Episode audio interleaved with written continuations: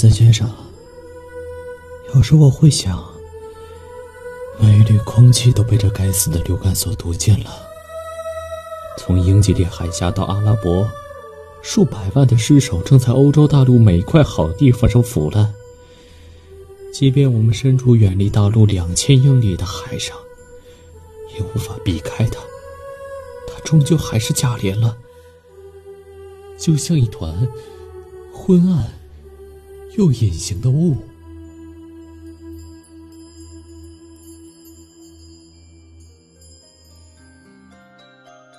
易安，我是飞面，我是 taco，大家好，大家好，欢迎来到 TSP 怪奇档案啊。没有想到吧？我们准时播出了啊！对，真的是隔了好久，感觉大家已经不信任我们了。对对 对。然后今天这一期依然是跟大家聊一九一八大流感。嗯嗯，因为上一期我们刚好聊到它的第一次爆发，它的一个始末这样的一个感觉啊，第一次爆发的始末。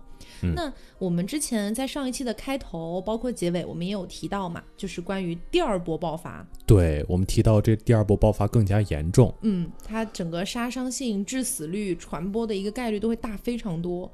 那这就引来了一个问题：为什么呢？为什么？对啊，很好奇呀，为什么会这个样子呢？啊，为什么会这个样子呢？首先，先跟大家说一下啊，它这个第一次到第二次之间，它并不是说这个病毒就不见了。它并不是像我们所认识的，比如说埃博拉。大家如果了解埃博拉的话，应该会知道它是那种，哎，隔几年我出来带走一些人的生命，我又退回了丛林，这样的一种感觉。是，嗯。但是我们今天讲的这个啊，它所谓的第一波、第二波，并不是像刚才说的埃博拉这样的，它其实是一直都存在，只是在第一波和第二波大规模爆发之间呢，一个是因为政府当时是一些这个美国政府啊，包括欧洲的一些政府，他们比较不希望这样的一些消息被传播出来。这是第一个，还有一个呢，也是因为当时我们等会儿会讲到的一些假说里面有关，所以其实大家要记住，第一波到第二波之间它并不是消失了啊，这个样子。就是第一波到第二波具体是怎么变的，其实还是个谜，就是有很多很多的假说试图想解释这个东西。嗯，那这些假说都包括什么呢？感觉问的很刻意。你现在好像黄瓜酱以前的那种故意 Q 问题。好的啊，是这样。就是说，一共有三种假说。第一种假说呢，是说第一波和第二波完全是两种病毒。这个我觉得不大可能吧，因为扯对吧？对，因为我觉得他这些呃症状什么都一样啊，对，都差不了太多。对，对，但是问题是在于呢，因为第一波爆发的时候，它的一个是比较温和的状态嘛，嗯，就算有人就是比较严重的死去，但大部分的人都没有死。对对对，而且上期也有提到，对，而且大部分死去的人，他们也不是很严重，就可能有一部分比较严重这样子啊，所以说当时他们就会认为说，诶，这是不是两种病毒呢？但实际上这件事情被反驳了。因为第一波的感染者，他们明显表现出了对第二波的那个病毒的一个抵抗力。哦，所以所以这个假说是当时他们觉得是两种病毒。对对对，啊啊，所以这个相当于被推翻了啊。然后第二种假说是说，第一波是比较温和的病毒，没有错，但是它传入了欧洲之后，和另外一种病毒进行了一个交合。嗯，就是一种基因上面的重组，就感觉很恶心的样子。对，病毒怎么了？你瞧不起病毒？没有没有没有没有。总之就是说，美国传出去的这个温和病毒和欧洲的另外一种病毒变成两个人相相结合，变成了一种致命病菌。啊，这是第二种假说。这种假说目前在科学界呢是说有可能，但是普遍是不不认同这个说法的。病毒是可以这种就可以说相互这种重组吗？我可能很难吧。啊，我觉得我们也不是医学生，对对对，如果真的有懂的话，可以跟我们说一下这个样子。对，然后第三种假说哈，就是现在大家普遍比较认同的一个说法了，嗯，是说病毒对人体它是有一个适应性的。哦，就最开始它其实是刚从动物身上移到人身上的时候，其实人还是就它没有那么适应人类。对。相当于相当于你换了个工作，哎，你到了一个新环境，这个时候还没有办法完全展现出你的工作能力。哎，对，这个老板我也不熟，同事也不熟，对，这样的一种感觉。所以呢，如果说病毒在这个时候变异的过快了，那么它可能就会迅速的杀死这个宿宿主，然后从而让自己也没有办法很好的繁衍下去。不过你说的这个工作能力还是有一点点 感觉，就就病毒的工作能力可能对人类并不是一件好事。对，但是从病毒的角度，他们是这样考虑的嘛。对，所以如果说发展的过快，它变异的过快，那么它的一个杀死的一个速度会很快。其实有点像埃博拉，就是很明显的能够跟这种高致死率的病毒去做一个对比。那么逐渐的，它会根据自身，包括根据周围的环境来做一个变化的速度。所以一开始到人的身上，就像刚才飞面讲的，它会受到一些它的一个冲击吧，就是说到了一个新环境，嗯啊，我不熟悉这儿，我也不知道我要干嘛，有点惊讶，有点惊，有点这是哪儿啊？啊，就这样的一个想法。嗯所以这个时候它会保留一些毒性，但是不强。那么到了后面，他慢慢的随着他去了解了他新感染的这个宿主他的一个大体的情况，这不跟我原来待的那地儿没啥两样嘛，对吧？原来就这样啊。啊，于是呢，他又开始慢慢的变成了致命的病毒。哦，因为有一些有很多的病毒，它本身的基因里面啊是带着一个东西叫做致命性的啊，所以它嗯有有一些病毒呢，可能跟人体慢慢适应下来之后，那个致病率可能会越来越小。嗯，但是像有一些另外一些病毒呢，它可能会越来越大，所以就这个样子。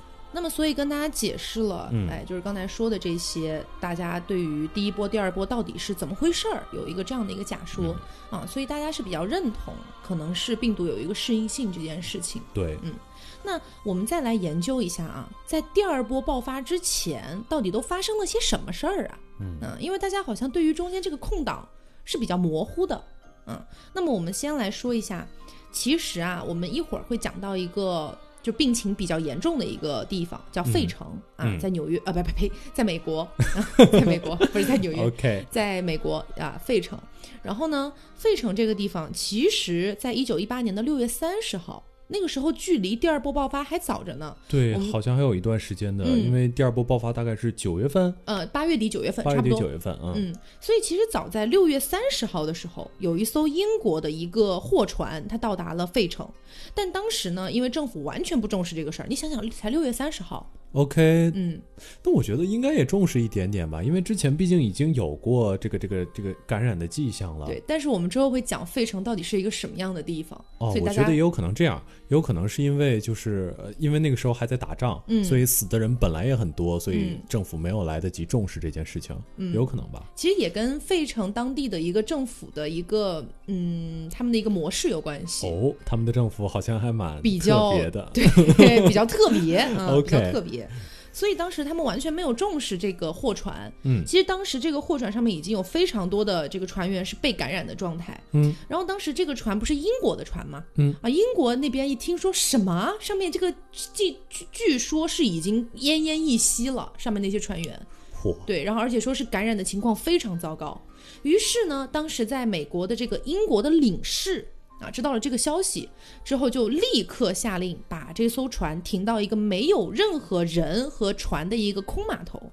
那那时的英国还不是群体免疫，对你就可以看得出来这一百年间的变化。对，真的是，嗯，把这个船引到了空码头之后，联系了当地的一个医院，然后医院呢也完全做好了很好的一些隔离和防护的措施，所以在六月三十号，这一艘货船并没有让费城陷入一个感染当中，哦，就是说后面那次费城的更加可怕的感染嗯。不是由这次引起的，，嗯，哦，因为我们为什么要说这一次啊？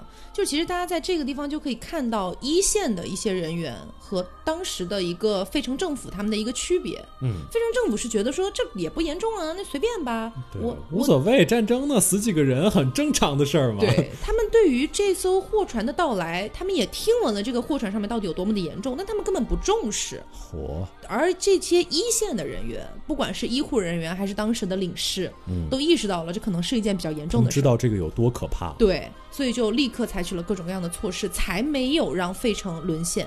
所以你可以看到，就这个时候，其实跟费城的政府根本没有任何的关系。对，费城真的也是命大，对可能他第二次爆发就可能第一次爆发没有给他，就是第一次这种可能传播开来的机会，嗯没有给他什么什么值得就什么值得值得记忆的这种。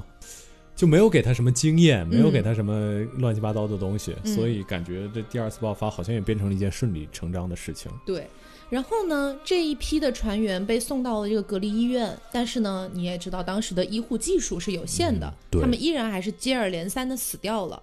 但是死掉之后啊，所有的医护人员几乎都达成了一个共识，嗯说这就是这场大流感。当时还不是大流感，但当时他们称这个这个流感为西班牙流感嘛，对，嗯对是这个样子。但是我我们还是称它为一九一八大流感啊，对，大家区分一下。嗯所以其实，在当时他们就认为是这场流感之中的一个确诊的人了。但是不要忘了，当时依然在打仗，所以当时的就是费城政府依然觉得说，你就算死了这么多人，我们不能够把这个事情报道出去，因为这会非常有损我们的士气。是。嗯接下来费城的一个可以说非常错误的举动，也是跟这场战争有关。嗯，可以说这场战争间接的、非常间接的推波助澜，既间接也直接吧。嗯反正他们跟那个他们产生非常非常复杂而且纠缠的关系。对。那其实，在这个时候啊，我们要注意的一件事情是。在六月三十号这一段时间，差不多六月底七月初的时候，嗯，这个病毒其实已经经过了多次的迭代了。哦，就已经可以说已经变化完事儿，已经慢慢的适应人体了。对，而且在这个时候呢，各地都已经出现了一些迹象。什么迹象呢？就是预示了这场疾病可能会恶性爆发。因为当时也有一些记载，比如说发现，呃，本来因为一开始有一些人虽然他们很严重，但是人数不多嘛，所以他们发现这些接二连三死去的这些士兵里面，包括更多的其他一些地方，他们都发现说，这个人他的一个情况跟之前有点不一样了。他的脑膜炎非常严重，或者他的肺炎非常严重，他的就七窍流血的那种感觉也出现了。对，与此同时啊，差不多是同一个时间，七月初在伦敦啊、就是七月八号这一个星期里面，就七月八号的这一个星期里面，已经有二百八十七个人死亡在伦敦。同时呢，在伯明翰也是同一个星期里面有一百二十六个人死亡。嗯，大家不要觉得这就是一个数字，呃，或者说大家可以先记一下这些数字，跟后面的更可怕的数字做一些对比，嗯这样大家可能更有一些直观的感觉。嗯，所以这个时候，包括当时已经有一个解剖医生，他当时在可能是在自己的日记或者是一些报告里面记录下来了，说其实，在七月初的时候就已经出现了复合病灶或者说变异的病灶。哦，就是欧洲有一些其他的病症，然后跟这个病毒一块儿产生了一些并发症，对之类的。等等的并发症，或者说是跟之前完全不一样的一些症状都出现了。所以这一个解剖医生他也不是白来的啊，他是一个已经有了二十年解剖经验的，然后之前是解剖过上千例尸体的。老医生了，对，然后他说，这一次解剖的尸体的一些病状，跟他过去二十年解剖的都没有完全一样的，就是完全不一样。嚯！嗯，这样的一种感觉。就这次病毒可能真的是，就是由于呃，我也听过一些假说，就是这么说的，说这个病毒人类的炮弹。把这整个世界上很多未知区域的那个土地呀、都给 都给打烂了，所以导致很多很多这种这种微生物啊，或者病毒啊、细菌啊、乱七八糟的东西跑出来，嗯再加上人有很多尸体就在那里腐烂着，所以导致这场病毒。嗯，我觉得这种说法其实有道理的。嗯其实呃，六七月份的时候，还有另外几个国家也遭受了很大的，就可以说病毒已经传染开来了。嗯那就是印度跟波斯这么两个国家。嗯印度呢，达到了一个什么样的程度啊？呃，说印度啊，其实它那个病情，说至少影响到了一百万人的生活，呃，是影响到啊，这不是一百万人死掉了。嗯嗯呃，说呃，死亡尽管只有一千六百万人，但是当时达到了一个什么样的程度呢？达到了百分之五十五的儿童全都感染了，就是两个儿童嗯，里这是全过程里面吗？对还是只是全过程六七月份？全过程里哦啊、嗯两个儿童就有一个感染的啊。如果只有六七月份的话，我估计他们国家就要完蛋了。嗯 是，然后另外还有一个非常严重的国家是波斯啊，波斯其实记载也不是特别多，但是波斯有几个就是可以说是恶习吧，嗯呃，就是他们有，就不仅他们国家其实很饥荒，而且还有吸食鸦片啊，包括呃很贫血，还有疟疾这些原生的疾病。，OK，这些疾病同样加重了这个这个呃一九一八大流感的传播，嗯所以导致他们国家也达到了一个怎么说呢？就是也是尸体堆成了山。到后面我们会发现，尸体堆成了山这这种评价好像是一种常见现象。对，是一种常见现象了，是一种很悲哀的常见现象。嗯但他们国家应该是有记载的啊，我查的资料里有记载的，应该是比较早的了。哦，OK，因为这让我想到最近对于新冠的一个推测，就是嗯关于印度嘛，嗯，因为印度本身卫生条件可能略差一些，对，然后他们又有用手抓吃饭、抓饭吃的一个习惯。嗯，因为我我本人真非常爱看就是印度的那种街头视频，你知道，是吗就？是他们吃手抓饭，觉得吃的很香。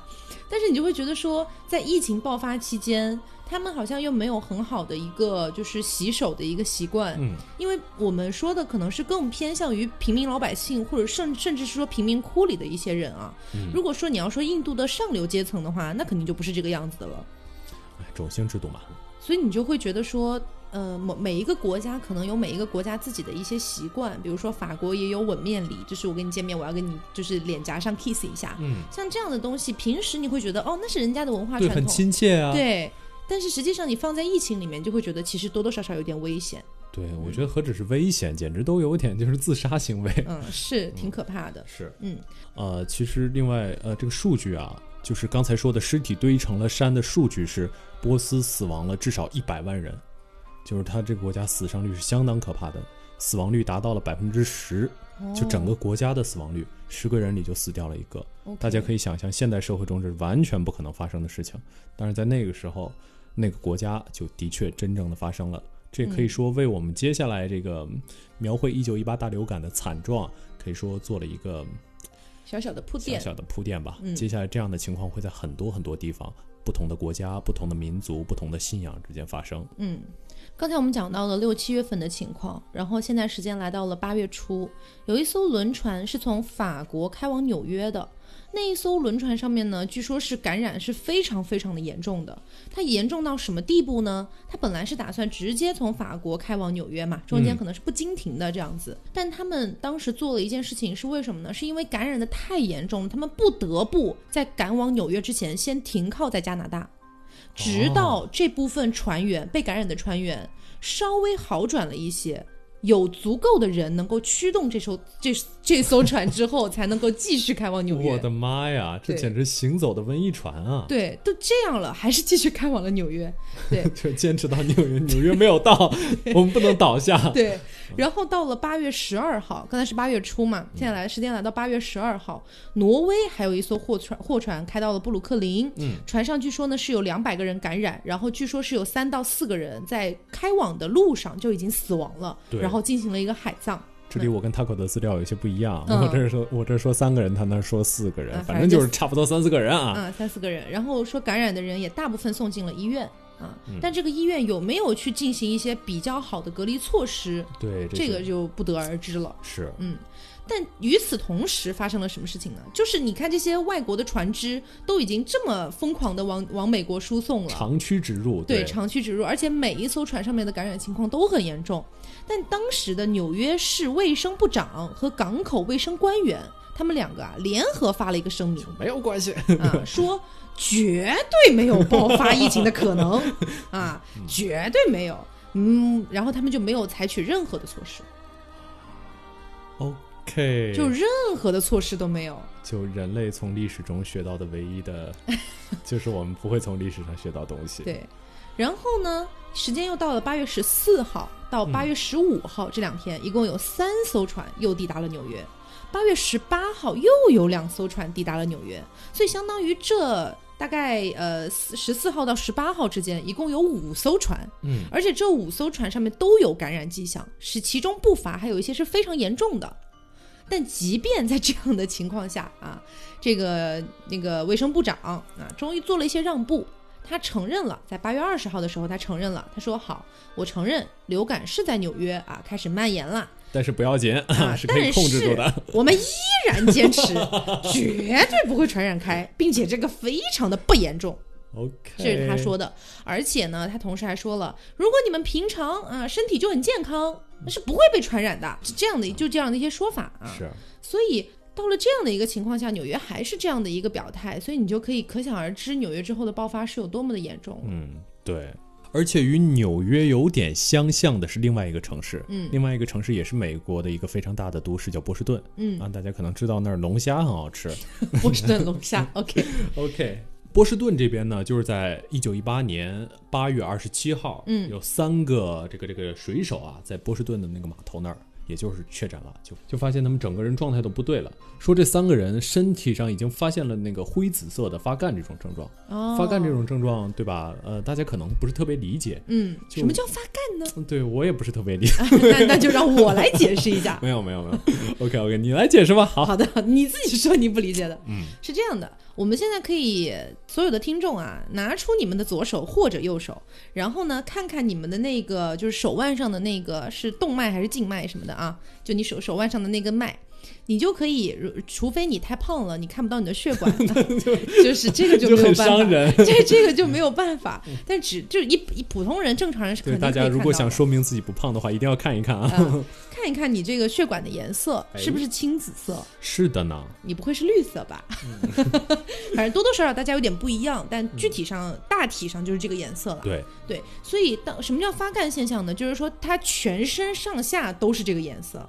全身上下都是青紫色。对，据说有介绍，就是说像一个美国越橘一样，嗯。那个越橘就是那个长得像蓝莓，那个美国越橘其实长得特别像蓝莓啊，只是它它们可能有一些科属不一样，就你就理解为蓝莓色就对了。嗯啊，然后呢，为什么会出现这种发干现象？哈，我来给大家略微略微的解释一下，是说呢，就是这个病毒不是攻击人的肺部嘛？攻击人的肺部之后呢，你在血液里的一个氧气呀、就不够，然后就你血液里的氧气不够之后，你整个人就缺氧嘛。缺氧了之后，你的这个红细胞它就没有办法很好的去输送这个氧气，最后呢，它就开始变得青紫，差不多是这样的一个状态了。嗯啊，我可能解释的搞医的，对吧？对就就就就这个样子了，大家凑合凑合。呃，理理解，不要老说凑合，我们节目怎么这么凑合呢？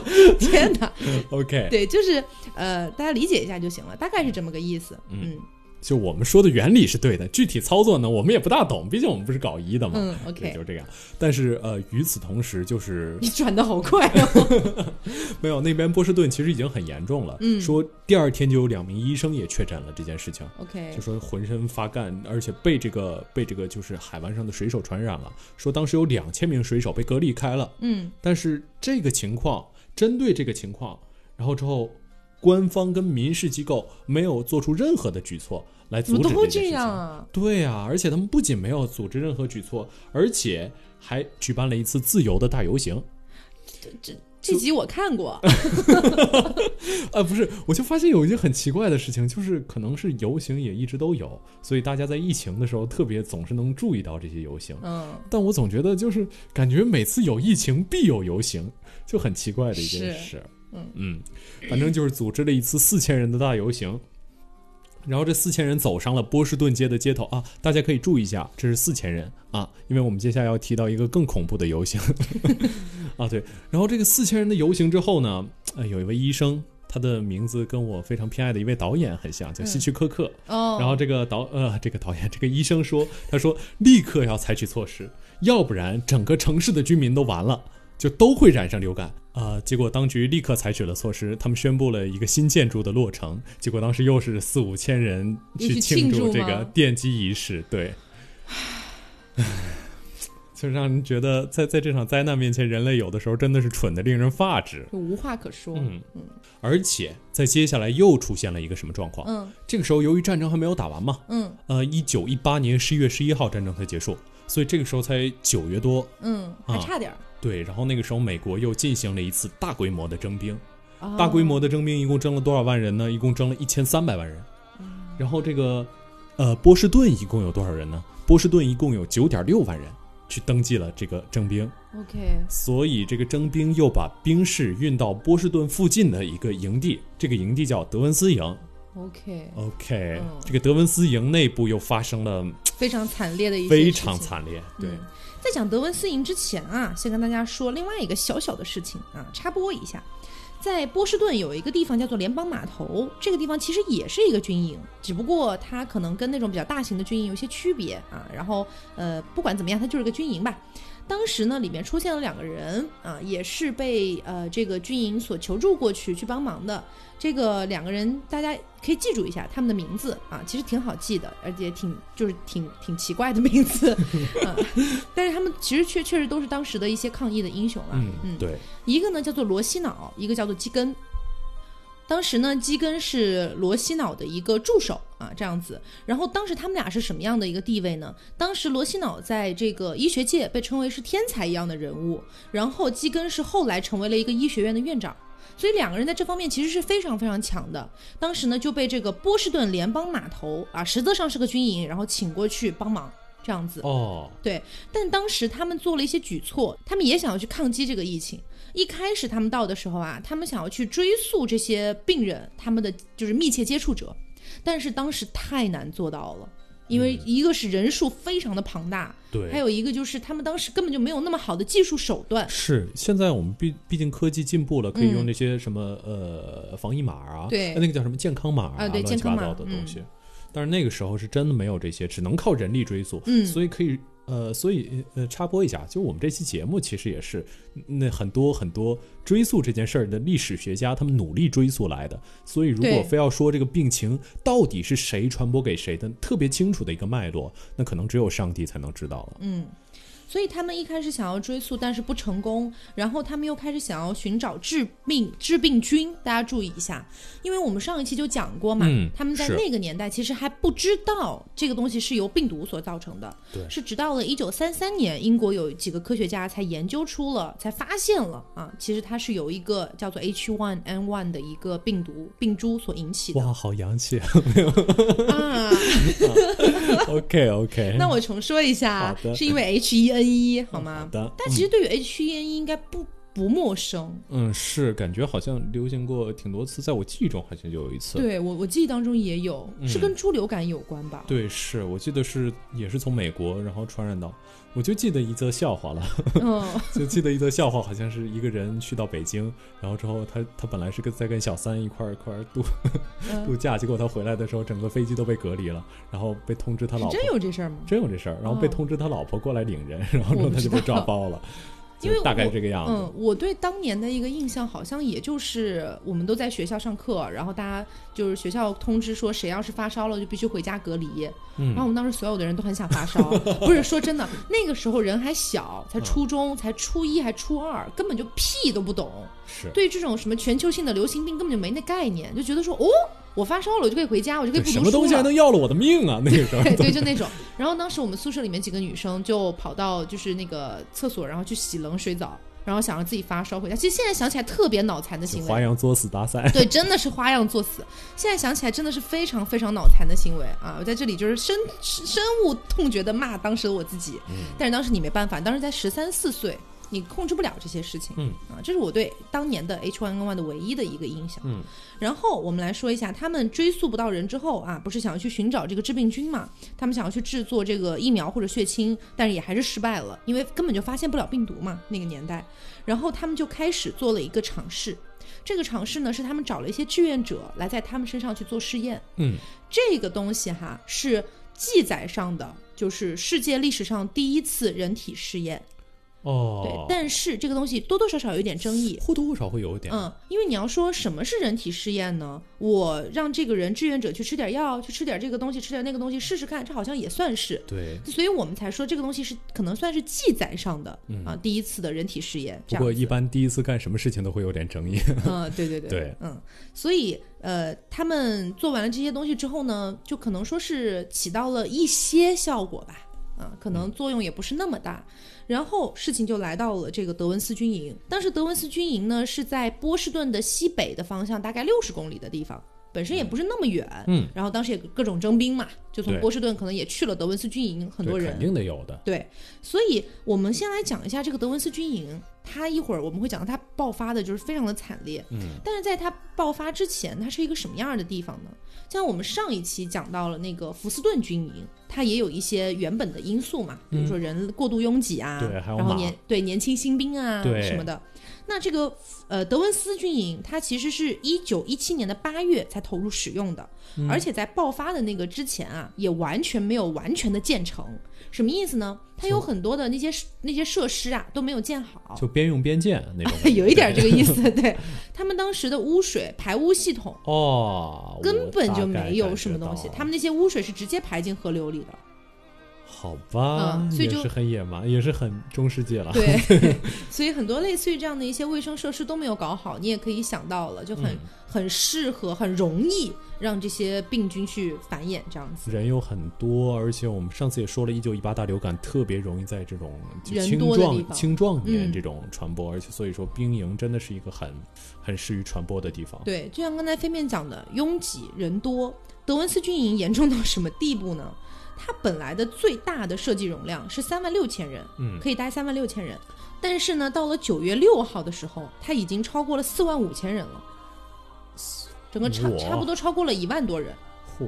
嗯，所以呃，但当时有一点是很值得提到的，而且它当时还没有建好，对吧？没有完没有完全建好。对，所以说这多出来的将近九千人还不知道往哪儿放，因为它本来这个容量也不一定够。对，我的就天就，是这样子，硬塞。真的是硬嗯塞。这跟到这跟我们后面会讲到的费城其实非常相似。嗯然后在德文斯军营有一个很值得一提的一个东西，是他们当时有一个军队的医院，军营医院。嗯，这个军营医院当时呢，最大的容量是可以容纳一千二百人啊，其实对于一个军营来说还算不错了。对，不错了。嗯对，而且呢，当时在疫情爆发之前，只住进去了八十四个人，那就可以想绰绰有余。对，健康小伙子们嘛，要什么医院，对吧？对，绰绰有余。然后，而且也配备了很好的一些医护人员，还有一些医疗的一些团队，还在做研究啊等等的。嚯，所以大家当时都会觉得说，这么好条件的一个医院，在当时来说啊，这么条件好的一个医院，应该有能力能够应付这个东西吧？嗯，我们来看一看现实是怎么样的。结果，差不多也就是八九月份的样子啊，这个德文斯军营开始接连的出现了病人，但是呢，当时没有一些人敢说它是流感。因为这个东西可能听起来，因为一直上面强调的就是不能去打压这个士气嘛，对啊，没有人还在打着仗呢。对，没有人敢说它是流感，顶多说它可能是脑膜炎啊，类似的一些东西啊，就说它是并发症，就欲盖弥彰的感觉。对，说它是并发症里面的一种，而不是真的流感。而且那个时候兵荒马乱的时代本来就很暴力，对，所以那个时候可能死个把个人，大家是没那么在意的，嗯，就被战争的残暴掩盖住了。我觉得是可能变得有一点麻木那种嗯感觉。对对对对对，嗯，而且在同时呢，那些医生啊，就其实我是真的觉得这些一线的医护人员真的特别不容易。特别不容易，那些医生是不敢掉以轻心的，他们他们才是真正一线面对那些人的人。对，而且医生的感染率在这次病情中非常非常高，而且几乎都是每天工作十六到十八个小时这个样子。我们来说一下当时的医生啊，当时在德文斯军营里面的这些医生，他们就意识到了这件事情没那么简单，他们就求助了刚才提到的罗西脑和基根他们的团队。然后之前为什么说罗西脑跟基根他们的团队有一点像是一个英雄团队呢？因为他们接到了这个德文斯军营的这个报告之后啊，立刻几乎是立刻的就前往了德文斯军营的医院，嗯，还带上了有好像是有六个专家的一个医疗团队，嗯，过去那个时代的想要帮忙人。类还是真的，可能在战争的时候会更加有这种荣誉感的感召。对，但是很不幸的是，因为本身这个病毒就是他们团队也没有研究出来一个所以然，嗯顶多是帮助了他们整理一些数据啊或者类似的东西，但是并没有让德文斯军营有所好转。嗯啊，这个样子，这也是没有办法的事情对，没有办法的事情。嗯，当时的医疗条件就不够啊。本来人类对这个东西了解就不够。对，然后呢，差不多到了九月中旬啊，这个疫情在德文斯军营算是彻底的爆发开了。当时有一个陆军报告说到很简单的一句话，说简言之，流感如爆炸般出现了，这是陆军报告里面写到的。在九月中旬的一天当中，就有一千五百四十三个人被确诊了。哇，嗯，一天啊，因为呃，我觉得这个数据应该不是说一天之内有这么多人患病，而是说哦之前一直不敢报嘛。对，应该是有确诊的，就是之前的存量。啊对对对。然后到了九月二十二号，全军营里面，我们刚才说的四万五千多人、嗯啊，有百分之十九点六，差不多百分之二十都已经患上了这个疾病。我的妈呀！然后其中呢，有百分之七十五，就是患病之后有百分之七十五的人被送进了医院。所以你想想，这个医院有多爆满，本来只能容纳一千两百人的。嗯，然后又到了九月二十四号，一天，这个就算是比较算是一天之内确诊的人数了，有三百四十二人。嗯，时间又来到了九月二十六号。因为我们之前讲了，这个医院它虽然啊、呃可以容纳一千两百人啊，有比较好的医疗团队，但是其实平常在这个医院里面常驻的医生啊只有二十五个。其实你说一个医院二十五个医生也也算够了，啊，嗯啊平时来说啊，但是这个事情爆发了之后呢，就有非常非常多的一些周边的医生就开始涌入这个医院来帮忙嘛，嗯所以差不多从一开始的平常二十五个人扩充到了二百五十个人，二百五十多个医护人员。二百五十个好像也不够的样子。但是没办法呀，没有更多的人来了。哎嗯，所以当时他们的一个呃工作环境是什么样的呢？每天五点半起床来就开始立刻工作，然后一直到晚上九点半才能歇一口气去睡觉。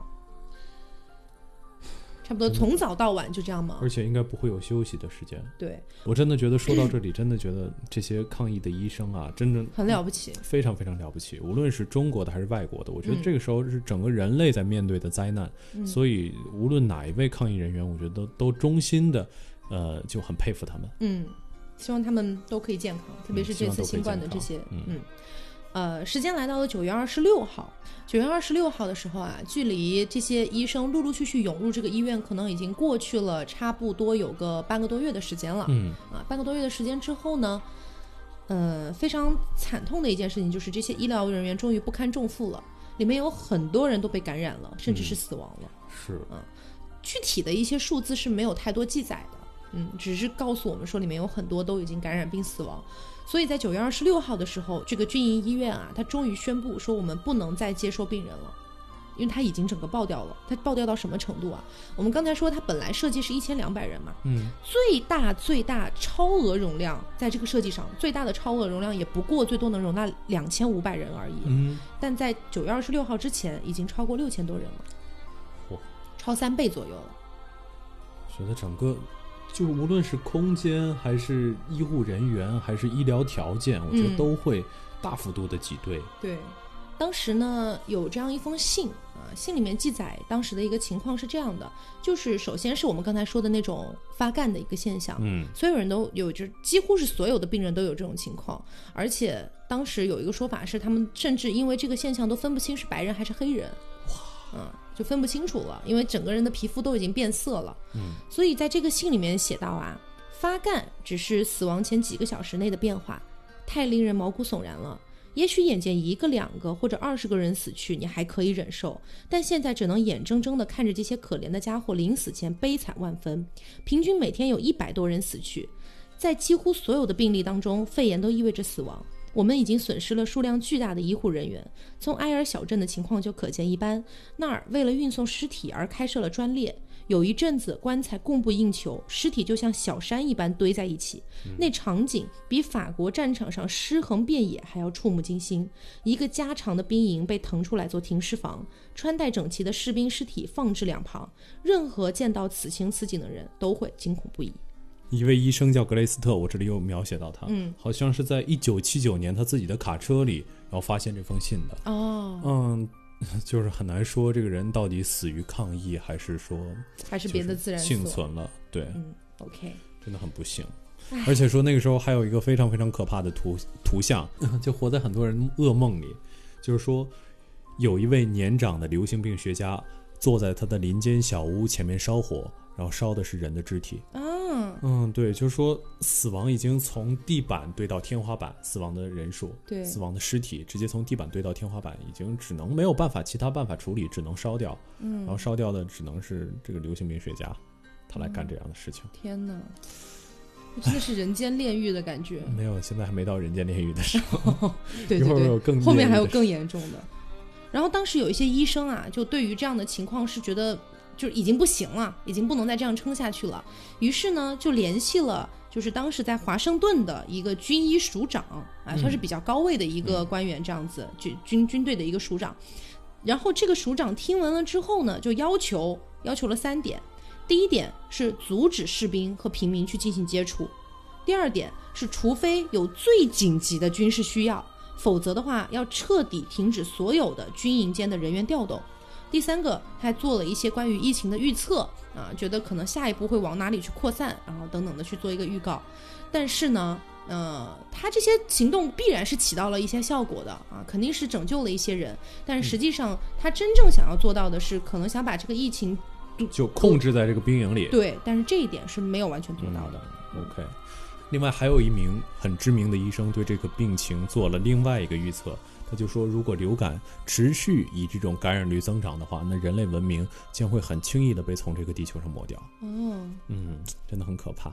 所以我们稍微调整一下心情，嗯、有点太沉重了。来看一下民众在那个时候的反应。其实那个时候民众的反应还真的挺有意挺有意思的，跟现在也有点如出一辙。嗯因为嗯那时候正在打仗嘛，所以民众德国佬的阴谋，对，基本都德国佬的阴谋。然后他们说有好几种不同的说法，他们说呃是从拜耳牌阿司匹林，德国人往中间加了细菌，然后特地卖到美国，然后让他们传染这个病毒。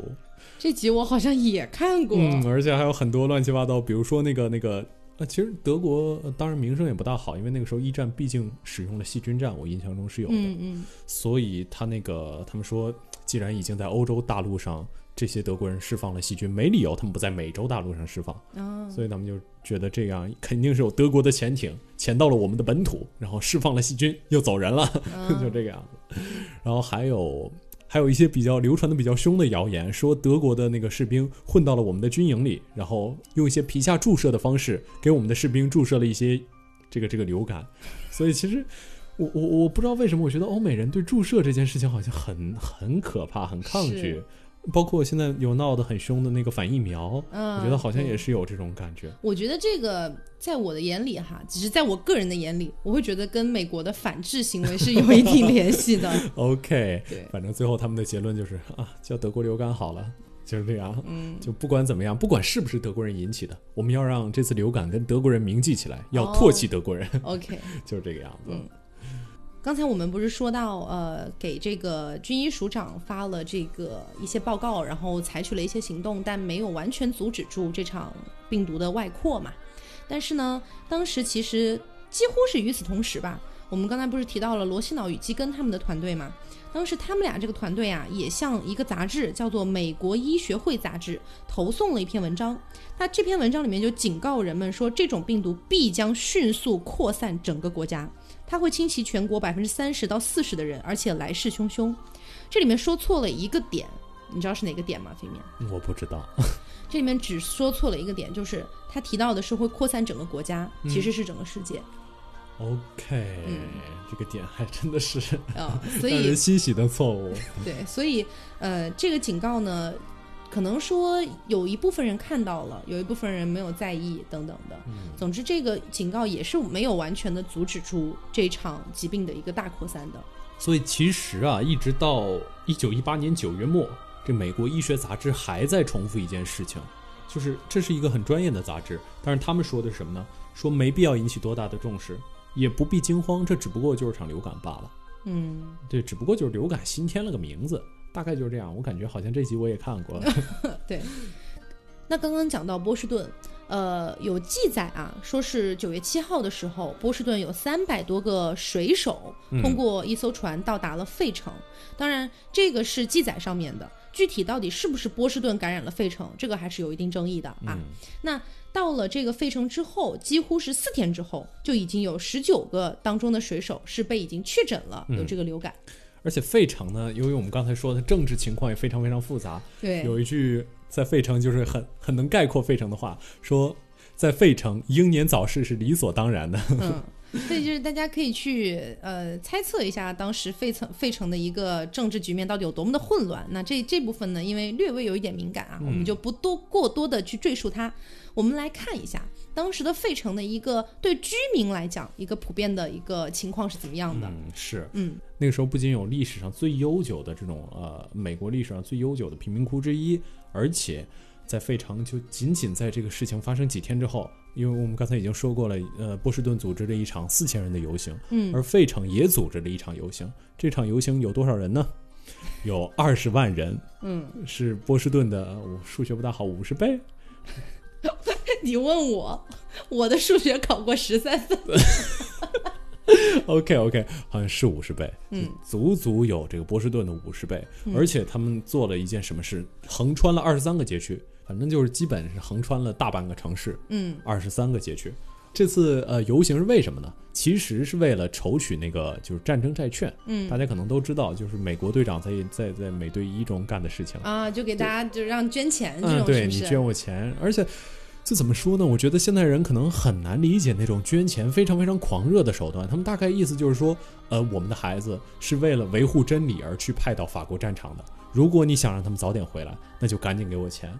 说，而且他们这个逻辑对，很奇怪，他明明是被你派到派过去的，结果为什么你要去千里之外保护你的美国？就啊就很很有意思。是而且还有包括他们他们那个时候把一些人列为偶像，这些人是丧夫的寡妇，就是他们嗯老公死在战场上了，然后这些人被列为偶像，就是为了激励大家捐钱。就我也不明白这怎么怎么个激励法，反正就是。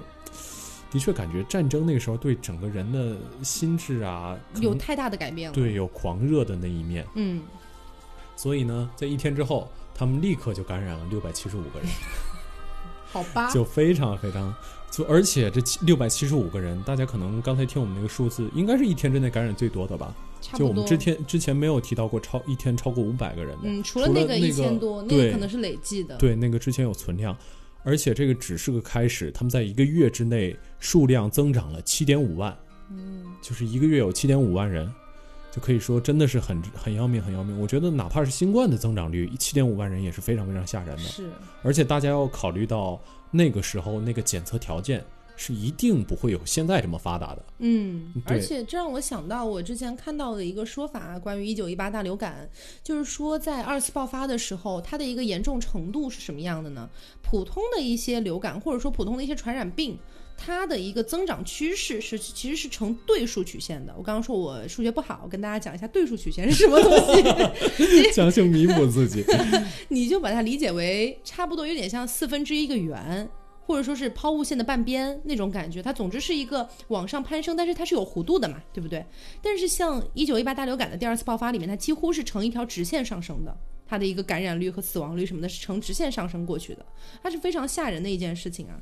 而且由于死亡人数，我可以跟大家呃直接汇报一下这个死亡人数。说到十月五号的时候，有七百名费城市民死于流感和瘟疫，然后到第二周就有两千六百人死去，第三周有四千五百人死去。翻倍了，对，反正也有点对数吧，我也不大清楚。这这个就是直线了呀，这个就直线了。反正就是说，这个那个时候已经就已经到了一个什么样的程度？说有的人在那个时候到处听见尖叫声，此起彼伏的尖叫声，就是说可能有人死了，可能有人死了，有人发现了他的尸体，哦，嗯，而且有可能有的人死之前的尖叫，那刚才飞面也讲了一些费城的一些情况，可能会有人觉得说，哎，那波士顿怎么没有这样呢？为什么费城就这样了呢？首先第一点啊，就是波士顿也是严重的，但是它跟费城有区别。费城的这个城市啊，有几大特点。第一点是它人口非常非常的拥挤，嗯，它当时的人口有一百七十五万人在这个城市里，啊那个年代应该算非常多的人，，对，非常的拥挤，而且他们当时的一个贫民窟啊，是呃非常的简陋的。怎么说呢？当时贫民窟里面，他们甚至是有记载的，是几十户人用同一个厕所，几十户人只有一个厕所。哇，要了命了，对，而且同时他们还有更多的一些人是两到三个大家庭，可能是比如说三四个人、四五个人这么一个大家庭，两到三个大家庭去挤一个两室或者三室的公寓。嗯，所以就是各种大大小小的孩子睡在一起，然后这个啊，你怎怎么去安排这个房间 也说不清楚。你说贫富差距本来就很大，，对，很大，而且同时还有一个条件，也是促成了这个东西。就之前也提到过嘛，嗯，就是一九一七到一九一八之间那个冬天，嗯算是呃美国有历史上面最最冷冷的那个冬天对，最冷的几个冬天之一。啊所以当时你想，加上贫民窟，它本来的一个条件就非常的差，它到底有没有足够的棉被你都不知道啊、嗯这样的一个情况。还有同时，当时在费城给穷人提供的医院只有一个，哇，这这一百多年美国的看病难也没有解决，这这是真的挺难的。因为呃，这个为什么只有一个呢？因为这一个它同时还是救济院和收容所，它不能算是一个严格意义上的医院，它算是穷人得病了来我这儿，我尽量去帮助你这样的一种感觉，不能算是严格意义的医院。所以几乎是你穷人，你都没有什么很好的办法去看病的而。且穷人还有非常非常惨的一件事儿，就是他们必须要劳动，要不然他他们就没有办法养活自己的孩子，而劳动了得病怎么办呢？就只能万一得病死掉，他们的孩子就只能要被送去孤儿院。但是这里有一点非常的惨，对。费城连孤儿院都没有。对，费城呃，可能费城是没有孤儿院，但是另外一个非常非常惨的点就是那个时候也没有办法送到孤儿院，为什么呀？因为孤儿院有群体聚集感染，啊，就是那个时候孤儿院已经已经爆炸了，就是已经呃，由于那个时候有非常非常多的人变成孤儿，甚至我估计可能有些父母为了就因为疫情的时候真的很养不下去了就。养不下去了，可能会送到孤儿院。嗯所以说那个时候孤儿院里挤满了数百个被遗弃的孩子，嗯就是说根本没有人再敢把孩子送到孤儿院。说其他的那费城没有孤儿院，怎么说还算是个好事儿吗？嗯 不不不，就是可能送到其他地方的孤儿院吧，嗯有可能送到费城旁边的孤儿院，嗯，就这个情况。但反正孤儿院也没有办法送到，对，所以说孩子有可能只能在家等着饿死，反正嗯就是残忍。当时还有记者称，费城是美国管理最混乱的城市，嗯没有之一，就是最混乱的城市。对民政的防疫措施零零碎碎又没有章法，嗯，而且当时的费城呢，可以说是所有的一些公共建设都是极度极度的缺乏的。你想想，当刚才说的，穷人连看个病的医院都没有啊，这样的一种感觉。那么刚才也说到嘛，就是呃九月七号啊，有来自波士顿的三百多个水手到达费城啊，这个到底是不是？我再强调一下啊，这个到底是不是费城的感染的原因还有待商榷，但是有记载是这个样子的。然后说是四天之后有十九名水手就报告感染上了流感嘛。那当时四天之后，有十九个水手去报告了有流感的情况之后，费城的一个海军辖区的首席卫生官，这个人挺厉害的，他也是个医生。他听闻这个消息之后啊，当然大家要知道，当年的一个消息的一个传传输是有一定的这个滞后性的。对，那个时候虽然已经有电话了，但是还是没有那么那么那个。对，所以当时呢，他听闻这个消息之后，就立刻要求那些水手要立即隔离，并且进行他们接触过的所有东西都要进行一个全面的消毒。嗯，可以说是意识很好了。对你已经觉得他做的很不错了，嗯但是不要忘了那个滞后性，这个滞后性是非常要命的。哦，因为其实，在他宣布这件事情立即隔离的这件事情之后之前的一天，就已经有人进城了，已经有人进费城了，还有人去了更严重的一个地方，叫做普吉特湾。这个地方啊，就是它有多么严重呢？普吉特湾这个地方，它是临近了华盛顿州的九大城市当中的六个。对，这六个里面就包呃有一些城市大家可能没听过，但大家一定听过西雅图。嗯，啊听过，就临近这临近临近西雅图，所以你可以说是这些人跑到了普吉特湾之后，又传染给了更多的人，然后这个这些更多的人可能就回到了各个他们自己所在的城市就。感觉一步慢，步步慢。对，所以整个华盛顿州可能就出现了这样的各种各样的问题。嗯，然后时间来到了九月十五号的时候，在费城里面就已经有六百多个水手和水兵啊，这六百多个呃，已经不仅仅局限在波士顿来的那三百个了，还有还有就是费城自己拥有的这样子，他们就已经病重入院。然后到九月十七号啊，到九月十七号的时候，有一个平民医院记载了一件事情，这个事情我觉得挺惨痛的，说是有五个医生和十四个护士，差不多有二十个人，十九个人啊，突如其来的就病倒了。这个什么叫突如其来的病倒？就是他没有任何的预兆，他连之前连一个咳嗽、连一个喷嚏都没有，突如其来就病倒了，就相当于是他们在报告里写的是上一秒还在跟人就是讲话很正常、很健康，下一秒就已经倒在地上起不来了。这样的一个情况，所以你可你就可以看到当时的一个呃，就这个大流感的病毒，嗯它的一个变异程度，然后对人的一个杀伤性了。嗯，但仅仅这样的话，其实还称不上炼狱。真嗯正称上炼狱，就就可以让大家触目惊心的这一部分我。觉得今天好像一直在带带大家下十八层地狱的感觉是。你觉得这是地狱吗？还不是。没有，下一期会好一点。好，OK，反正就是这一期在这个部分，其实是可以说，我看这本书的时候，查这些资料的时候，我自己都看的很难受。吓坏了，嗯就感觉自己很惊讶。对，当当天晚上我还做了噩梦，就大概这个样子。嗯就是总体跟大家说吧，就是当时呢，费城也不是就是一点都不抵抗的，还是想抵抗一下，嗯想抵抗抵抗了个什么呢？他们开设了一处信息台，其实就是有点像那个救护车、急救电话，你可以给这个地方打电话。嗯。但是结果他们那个电话公司的八百五十名员工全都得病了，所以这个电话就根本打不通。嗯，所以这个电话他们就没有办法求助，而且那个地方的医护人员也非常非常惨，医护人员惨到什么程度？一个护士早上可能要照顾十五个人，嗯。结果到了那天晚上，他要照顾的人就变成了五十个，嗯。就是突如其来的增加，嗯。以及那个时候还有刚才，因为我们刚才也提到了孤儿的问题，嗯就说有一对青年父母，他们呃父呃母亲怀着怀着孕，说刚生下孩子，然后父亲立刻就病死了，而妻子没有任何东西可以吃，就他只能吃，就他旁边只有一个小苹果，就只能吃那个东西，然后其他的他现在没有没有能挽救自己的任何措施，而那两个孩子也不具备保护自己的能力，刚生下来。嗯所以说真的是非常非常惨。而且这个时候还不是最严重的，最严重的是死亡率的飙升。就刚才大家已经知道了嘛，死亡率本来就飙升的很厉害，嗯而且飙升导致了，由于费城人可能那个时候素质并不是很高，OK，那个时候出现了一个什么行业？呃，出现了一一个什么行业的暴利？殡葬业。嗯那时候的棺材，呃，是加价加到加到了百分之六百，加到了百分之六百，就相当于涨六倍的意思是吗？涨了，应该是原价的七倍，哦哦，涨了涨了六倍，可能是这个意思。好的好的，原价的七倍，而且你还要再给这个挖墓人，呃，这个掘墓人给他十五美金，要不然他不帮你掘墓，嗯要不然你就只能家属自己去掘墓。嗯，而且那个时候是没有棺木，棺木是不够的，就那个时候棺木即使这么贵，还是不够，不够到什么程度？有个记载怎么说？说一般来说，偷盗棺材是没有必要，对吧？没有难以想象的。嗯，对，谁偷盗棺材又不是盗墓贼？结果那个时候，对一些人来说，偷盗一副棺材是他们能为心爱的人做的唯一的一件事了。这句话好想哭哦，嗯对呀真的是没办法了，真的是偷一个棺材为自己心爱的人下葬，让他不至于就直接躺在地上，躺躺倒在地里，真的非常非常惨。好惨啊，嗯，而且呃，费城的太平间，呃，这个地方在武德街十三号，我也不知道是个什么地方，不过也反正没去过 对对，就反正给大家介绍一下嗯啊、里面一般来说有三十六个停尸位，但是里面有好几百具尸体。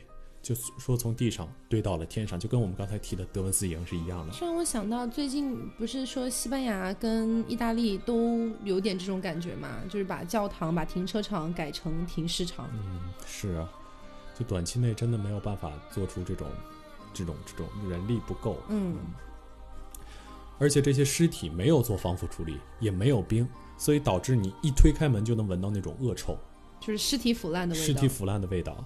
而且那个时候难到什么程度？由于死的人太多，尸体没有办法收了。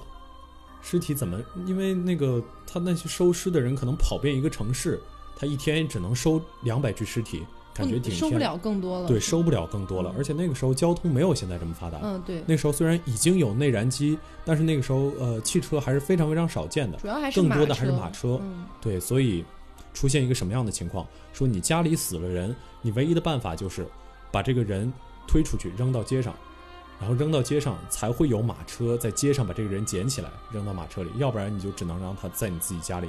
那个收尸的人不会进你们家帮你收这个尸体，所以可以说整个社会秩序基本都是混乱了。混乱了。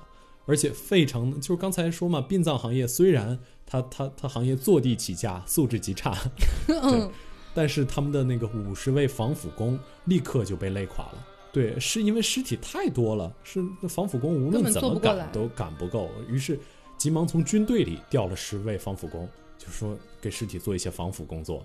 由于这个棺材起价，所以这个费城的委员会对放弃了自由贸易的准则，嗯 让这个棺材涨价不得超过百分之二十。哦，但是还有很多棺材，其实应该还会有私下黑市的这种交易，是很常见的。当时的棺材成了硬通货呀。是大家如果呃，我们下一期应该也会聊到，反正就是有一个地，反正就是有的人还做出了，因为我们现在是抢口罩嘛，那个时候都是截留下棺材，嗯，就是这个，就像德国抢口罩一样，就他这个城市把要去往另外一个城市的棺材给截下来了。嗯嗯，感觉这些都是历史重演啊。对，真的是很可怕。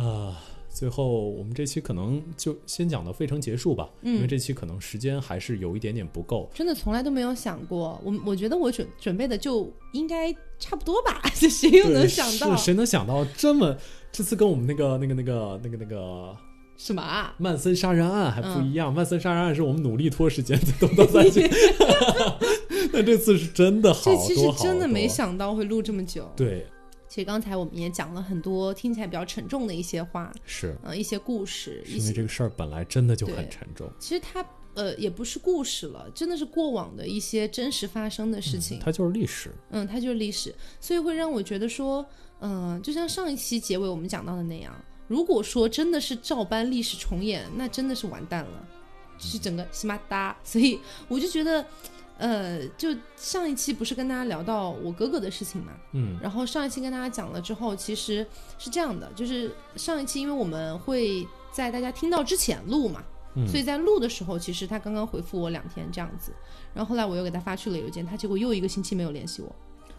这一个星期里面，我整个就是你也知道，就是就觉得完蛋了。吊着的状态。对，然后到处找，到处找，结果他终于在前两天又回我了。啊，然后他，我我是觉得为什么我要我又要提出他哈、是因为我觉得他们的家庭的一个状况算是美国现在家庭的一个小小的缩影吧。嗯因为他跟我提到说，他不是本本身是重症嘛，嗯然后现在是几乎算是康复了，嗯，然后他老婆是轻症嘛，但现在也没有完完全全的脱离这个病毒。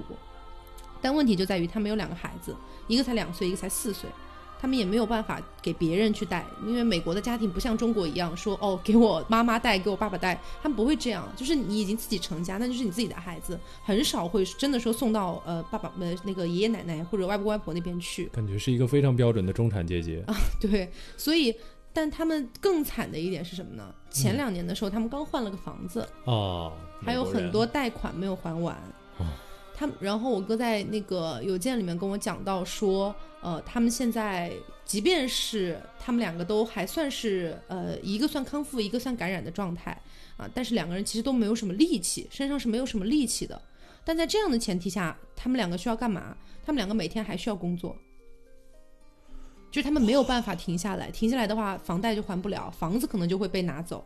然后他们一家人甚至没有地方住，所以在这样的一个情况下，继必须得继续工作，而且同时，因为我哥他算是比较严重的一个情况嘛，然后才刚刚有一些好转，可能完全没有什么力气之类的，所以带孩子的工作也落在了我哥他老婆的身上，然后他他老婆同时还得工作。你就可以看到，在这样的一个社会环境下面，即便是这样的一个小小的家庭，你就能够看出来很多东西了。所以你你就是会觉得，一个这么大的一个一个一个事件吧，全球性的这样的一个事件，其实归到最后，其实是对每一个小小的个人造成了无限大的影响。特朗普的一粒头皮屑对，掉到一个个人身上就是一座山。对，好的，所以今天又是啊，有点沉重的一期。嗯啊，那呃，也希望在这样一个全球性的事件下面，每一个嗯无辜或不无辜，我们都不不去讨论这个问题了。就是每一个普通的人都希望就是可以就是很好的去度过这样的一个难关。嗯，那今天节目就是这样啦。嗯别忘了点赞、评论、加转发。嗯，好的，我是飞面，我是 Taco，那我们下周再见啦，拜拜拜拜